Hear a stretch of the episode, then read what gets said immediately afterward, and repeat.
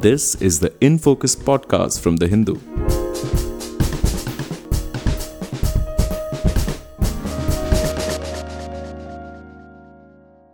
Welcome to the Hindus in Focus podcast. I'm Zubeda Hamid, your host for today.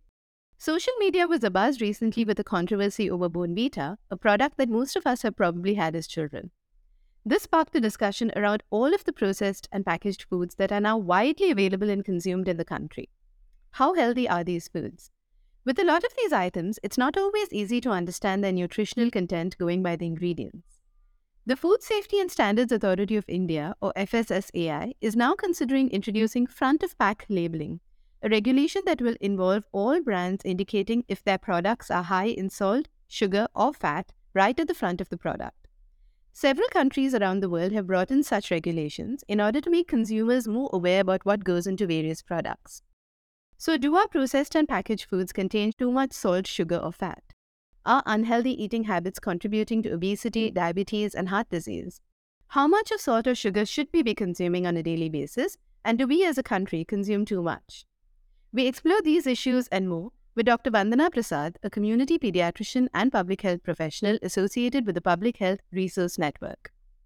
Good afternoon, Dr. Vandana Prasad, and welcome to the Hindus in Focus podcast. Thank you.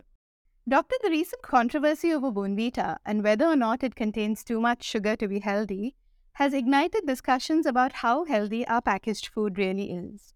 Could you give us an overview about what is going on?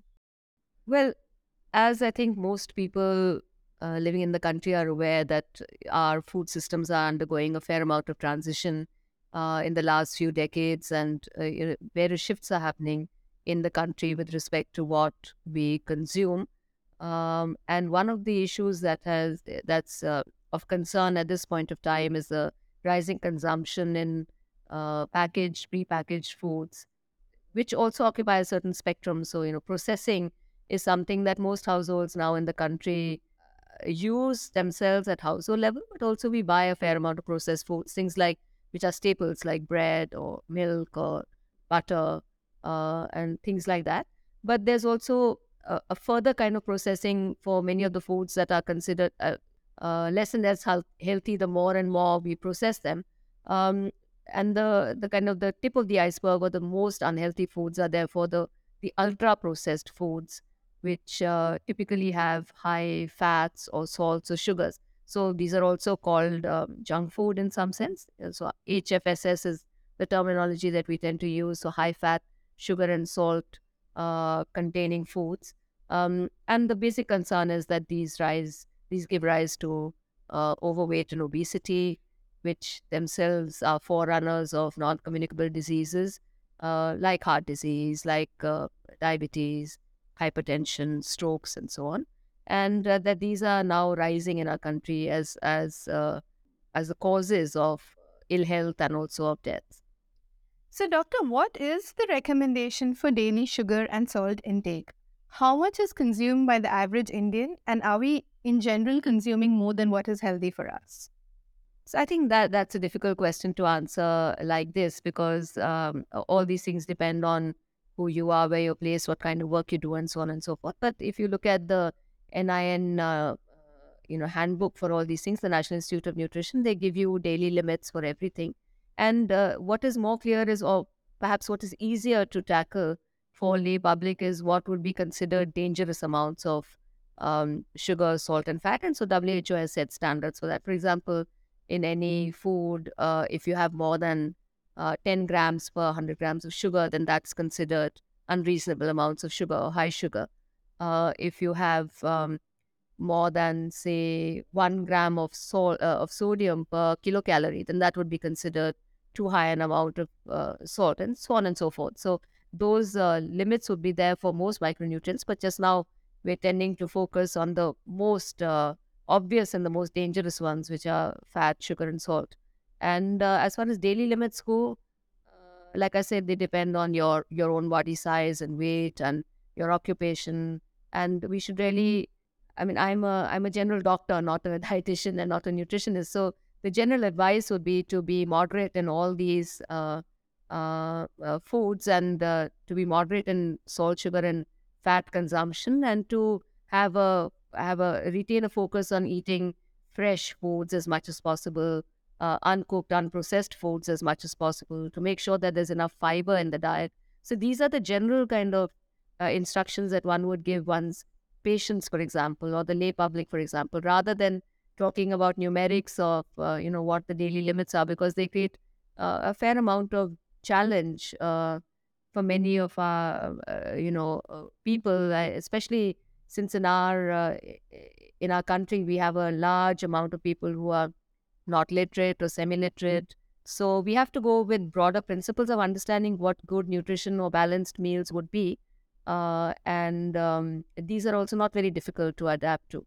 Uh, but yes, if you want to know exact, uh, you know, daily limits, then you would just need to go on a website from NIN and just look at the the, the numbers over there. This entire controversy had, has also sparked this debate about what should our food labeling look like, doctor. So the Food Standards and Safety Authority of India, FSSAI, has been discussing bringing in front of package labeling, in which all the brands will need to show right at the front of the package whether the food is high in fat, sugar, and salt. Do you think this is an important step to educate consumers? Yes, very important because this exactly ties in with what I was saying earlier that uh, we already have it's compulsory for all foods to label and to tell you what their nutritional content is. So the question you asked about, you know, knowing your daily limits, and so that would mean that uh, a person would have to calculate first their daily limits, then look at the food label, then calculate all from all the food that they've eaten, how much they've eaten and what it adds up to, and then see whether they've eaten too much as compared to what they should be eating, which is really not fair and really not expected from the layperson. So it's the front of package labeling that assists people to take decisions about eating right. Um, so they would inform people in various ways that this food be careful because this food has too much of this or too much of that. So, typically, too much of fat, sugar, or salt. And there would be various means of doing that rather than uh, putting it in the in the person's own lap to figure it out and to do various complicated calculations to see whether they're eating more than what their prescribed daily limit is. So it's that's what the front of package labeling does. It's a people friendly mechanism of informing people um, whether they should be concerned about eating too much of any particular kind of food. And that's what's highly desirable. There seems to be some pushback on this, though, doctor, in terms of right now, uh, what, what are the current regulations and are they being implemented properly? You said we already have regulations in place to show what the nutrient values should be, but they are not right at the front of the package, correct? they're not right at the front of the package and they're not uh, they're not uh, written out in a way that would be easily understood by anybody i think that that's what i was trying to explain that if you were to for example try to calculate how much of uh, sodium you've eaten throughout the day by looking at the the labeling on each and every food that you have consumed that's an impossible task i mean it's you'd spend your whole day trying to tackle that even if you were a uh, if you, even if you were an expert on on, on nutrition so uh, what the FOPL does is simplifies labels to enable you to take decisions. So it's very important. As you said, there is a pushback. I mean, we don't have any regulation currently to say that we must have front of pack labeling. Uh, that is something that has been demanded. Now, there is a draft amendment that has been brought out by the FSSAI. Unfortunately, the draft amendment talks in terms, there are various kinds of FOPL. So there are at least five or six types of FOPL that people have experimented with.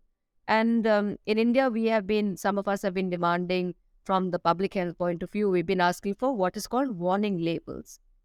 Warning labels are very simple.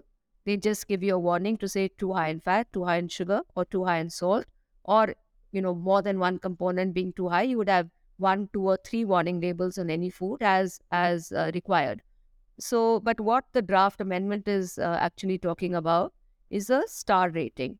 Uh, it's a composite rating, which is in this case being called the Indian National Rating (INR), um, which will give a rating of half to five golden stars. It's a bit problematic because uh, stars are considered, uh, you know, good things. So even the worst of foods, um, you know, something that's considered completely junk food, like a like a sugary soda beverage, for example, even that would get some stars rather than getting a warning label. So that's the problem with the stars as a method. Um, whereas, really, if we're concerned for public health and concerned that people should know very clearly uh, what is good for them and what's not, And a warning label would seem to be more appropriate from that point of view. Of course, the industry would prefer uh, not to have warning labels uh, because they're rather stark and they're rather clear cut, and uh, the concern is that uh, the sales uh, of these products would diminish. But that's unfortunately or fortunately, that is what is needed from the public health point of view. We do need the sales of these products to come down. So we think that warning labels would do a better job on that. And there has been experience in Latin America that shows that they do work to bring down consumption of the foods that we're trying to reduce consumption of. That was going to be my next question, Doctor. There is research to show that warning labels work in terms of changing consumers' eating patterns. Some research at country level. So, for example, I think uh, you would find that there is some work from Chile, from Mexico, uh, from some of the other Latin American countries. So, work in progress because, as you know, NCDs are the more recent uh, kind of um, poor health phenomenon that the world is now experiencing. Uh, in India, it's relatively even more recent as compared to the Western world. So I think that we should certainly learn from the Western world what has worked, what has not worked. Um, and there is some evidence to show that providing warning labels has cut down on people's consumption of these products. Of course, it all depends a lot on consumer education. And the law is not a be all and end all of all solutions. Nobody would think that also. But um, that is what we can do in public policy to help people to make the right right decisions. Ideally, what would the warning label have, doctor? It would show you what your fat, the sugar, and the salt. Yes, I mean, so it would be like some. Uh, in some countries, it would be a red triangle or a red hex- hexagon, uh, and usually pictures are used so that again it doesn't depend on being people being able to read the language because in India, for example, what language would you use? um, considering that there's such a diversity of language. So it should either be in the local language or we can just use pictures to depict too much salt, too much sugar, too much oil. And it's like a, any other warning label. I mean, like you, we know that we have warning labels, for example, on tobacco products. So it's something like that. It's it's a, it's something that would stand out at the front of a pack uh, as a warning. Doctor, speaking about tackling uh, this in terms of a public health challenge, the latest National Family Health Survey has pointed to an alarming level in the rise of obesity both among children and among adults. Yes. How much of this can be attributed to unhealthy he- eating practices? A lot. I mean, the, the major determinants of this is uh, uh, unhealthy diets, lack of exercise, uh, the changes that have happened in our working conditions and workplace, urbanization, but also globalization, also the fact that internet is available, uh, also the fact that there's a great market penetration and advertising of these products everywhere, even in the deepest of rural areas. We see that uh, these companies have penetrated these areas, they're marketing and marketing successfully. There's a huge amount of advertising. Some of it is misinformation. Some of it is, uh, you know, using uh, icons of public figures to kind of promote these goods. So there's a huge number of reasons for this to be happening, all contributing to um, a great obesity in the country and a general lack of, I would say, nutrition awareness also in our population. We, we are, this conversation is happening to some extent among some people, but not sufficiently amongst the general public uh, about what comprises good food, uh, uh, what is good, what is bad. There's a kind of almost a blind um, aspiration to be eating things that you know for example the upper classes and the middle classes are eating or the people in other countries are eating without being able to analyze that uh, in terms of you know what really is good for us rather than good for some uh, big food company uh, and uh, you can see that the consumption of i mean there are there's data to show that consumption of uh, sugary soda beverages has gone up a lot and consumption of things like biscuits is very high. So these are the, uh, I would say that yes, diets are one of the major determinants of the rise in obesity. Research shows that a majority of process, the processed food market in India is concentrated in tier 2 and tier 3 towns. Would you say that the problem is becoming more acute here, uh, doctor? And what would traditionally be considered places where you actually get more healthy food because, uh, you know, fewer supermarkets, etc.? So currently, that is the trend. I mean, even if you look at obesity and NCDs, it, currently it is the middle class in India uh, that is suffering more from uh, from uh, these diseases. Uh, uh, but when we say research, research itself is sometimes a bit skewed, and I think that there is a lot of research coming out from rural areas, from tribal areas, that is suggesting. I mean, I was just talking to um, somebody from ICMR Bhubaneswar and they were saying that they studied tribal communities and they found 50% hypertension in tribal communities. So I think that there is new research uh, coming um, that is more representative of the Indian population that is suggesting that there are high levels of non-communicable diseases in uh, our tribal communities. We ourselves I have some raw data of about 11 to 12,000 uh, rural, mostly tribal women, where of course undernutrition was still the uh, highly prevalent, very highly prevalent and that continues to be the major problem. But 4% were also overweight and obese. So it's not a small uh, percentage now you know, with rural India catching up with a lot of the poor in, in our country now being urban poor. A huge proportion of the uh, poor themselves are now urban poor. Uh, and uh, this is a growing problem, which is also being seen as a growing market for the food companies. So, what is a growing problem for us is conversely seen as a big, naive, uh, huge, you know, uh, untapped market by uh, the companies that are selling these products. So I don't think one should be very complacent about the fact that it's uh, even if it is only limited to tier two and tier three, uh, you know, towns and cities, is not going to remain like that. And I, as I've said, anecdotal evidence. I mean, most of my work is in tribal and deep rural areas. Anecdotal evidence suggests that um, these products are definitely there in the smallest of markets, in the in the tiniest of haats, and uh, mm-hmm. children, especially children and young adults, are uh, consuming them in in uh, you know uh, in quite a drastic manner. Doctor, Indians have also been found to have a tendency to accumulate belly fat and have a higher propensity for diabetes. Is this is this also a danger with regard to our consumption of processed and ultra processed food? That's absolutely true. We do have a genetic predisposition to what we call central obesity, where your uh, waist uh, hip ratios are, you know, uh, more than one, where you have uh, more abdominal obesity. And this abdominal obesity, as we know, has a, a correlation with uh, NCDs in the future. So, more diabetes, more hypertension, and so on. And this is something that we genetically have as a population, possibly because uh, as a country, we were more used to undernutrition than having a surfeit of uh, food. And uh, genetically, we were tuned to accumulating fat, you know, for periods of famine or periods of food insecurity. Now, the same population doesn't suffer anymore from famine or food insecurity, but it takes some time for our genes to adapt to that. So, um, uh, we are in that phase lag period where our social context has changed and our dietary context has changed but our genes are still to catch up with it. And so we have a special problem. And that's why when we uh, use cutoffs in BMIs, for example, we use uh, lower cutoffs for the Indian population uh, because the concern is so much higher.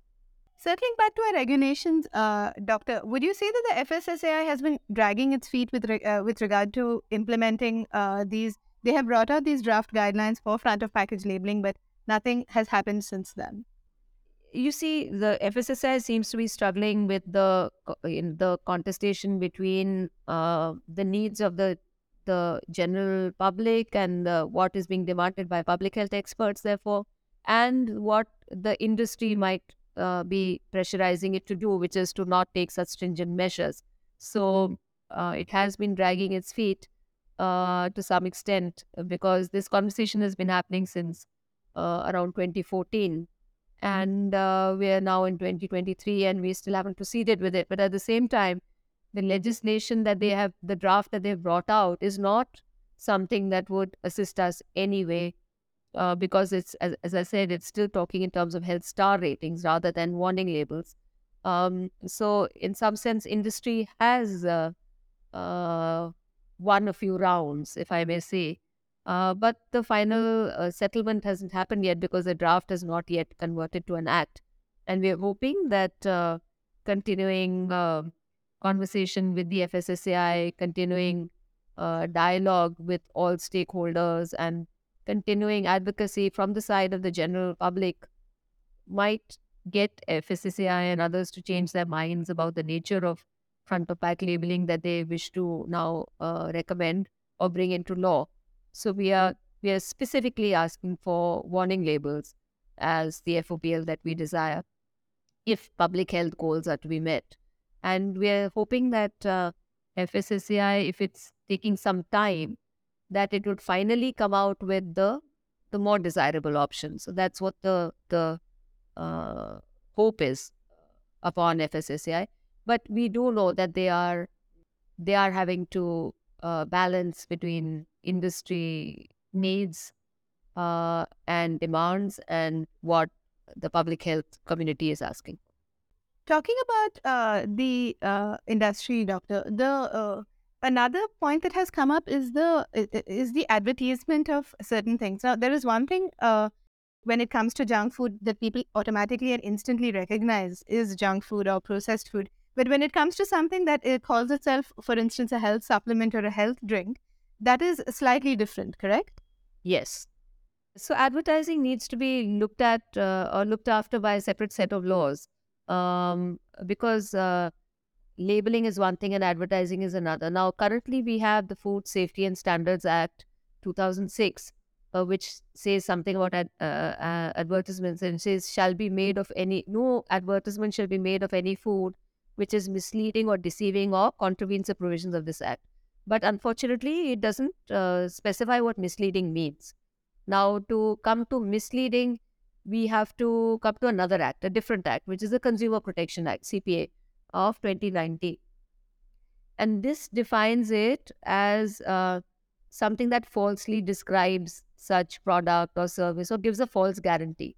Now, in the Bournvita, uh, you know, discussion, for example, there was a sense that it was giving a guarantee of uh, of immunity, of growth, of uh, cognition, and things like that uh, even of you know how much maybe protein or whatever you would get in a day or how much uh, um, uh, of uh, good nutrients you would get in a day. Now um, this is a this is basically using various loopholes within laws because when we uh, when we actually look at it the Bournvita is talking about Bournvita plus milk. Now the product is not Bournvita plus milk. The the product is simply Bournvita so why should it talk about Bournvita plus milk and then talk about things that would happen if you drink it with milk uh, in terms of attributing that to Bournvita? No, this is not really correct. But uh, if they say it like that, you can't really catch them by the laws that exist because they're just stating a fact that if you drink Bournvita with milk, you'll get so much protein out of it or so much uh, goodness will come to you from that because they're basically attributing the goodness of milk. So it's like saying, in, if I take a very extreme example, it's like saying that, oh, this is a, uh, uh, I'm selling a masala that you should sprinkle on your egg every day and eat it. And therefore, that you will get 10 grams of protein every day. Now, the masala doesn't have even one gram of protein. Uh, but because you're saying eat it with egg, uh, you can afford to say you'll get 10 grams of protein every day. Now, uh, you know, it's basically depending on uh, people not really having the skills or the awareness to analyze what is being said, cleverly said. So, unfortunately, this is how people are getting away with things uh, by using broad statements that are, when you actually go to the nitty gritty of research, that are not really research that are speaking specifically about uh, that particular product uh, or the gains or losses from that particular product. So, we need better laws? we do need better laws and i think more than the better laws like i, I would think that even a product like this would not escape uh, the laws because the spirit of the law is very clear. But who is to take them to task? I mean who would take up the struggle of fighting a very very big company a very rich powerful company and others like them? Who would do that? Spend their whole life you know uh, fighting it out. So i think what we need even we do need better laws we need tighter laws, but we need very, very uh, strict monitoring of the laws, which we're currently not getting. I mean, for example, we have a very good law in the IMS Act, which is a unique law which India brought out, uh, you know, in its wisdom, uh, an excellent act. But we don't have any mechanism for its implementation, really. It depends on NGOs putting up complaints, uh, you know, against it.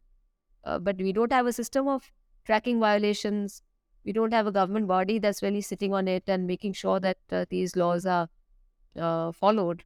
So that's a problem, I think, with the current system. There's no monitoring, but I think it's it's happening now. I mean, we should look at the positives. This kind of debate that has happened is a good thing entirely, and public pressure will uh, certainly enable uh, some of these laws to come better into play. The other thing which I wanted to mention, which is happening cleverly, is that uh, there is no law to prohibit, uh, you know, the the contents in any variety within a pack. So the same uh, brand selling the same product in a country which has more awareness and better laws would have lower contents of sugar, salt, and fat. Can you believe it? I mean, like this is something that most people don't re- realize that the same soda beverage that is sold in a Euro- European country with better laws will have less sugar than is sold in India. The same product, same company, same brand. That is pretty shocking. It's shocking, and and they get away with it because they know that in India there's no objection happening just now. Why have they cut it down? Because there the consumers became wise and they stopped taking those products. So they, they were forced, the companies were forced to cut down on the level of sugar, for example. But in India, they know that they can get away with it. So Indian, the same product for product, the same uh, brand, the same product would have higher contents of these uh, troublesome, unhealthy things than they would in other countries. This is how, you know, what tells us that how regulation can be effective and how public uh, pressure can also be effective. Thank you so much for speaking to us today, Dr. Pavlik. Thank you so much for having me. It's a pleasure. In Focus will be back soon with analysis of the biggest news issues. In the meantime, you can find our podcast on Spotify, Apple Podcasts, Stitcher, and other platforms. Just search for In Focus by The Hindu. We'll see you soon.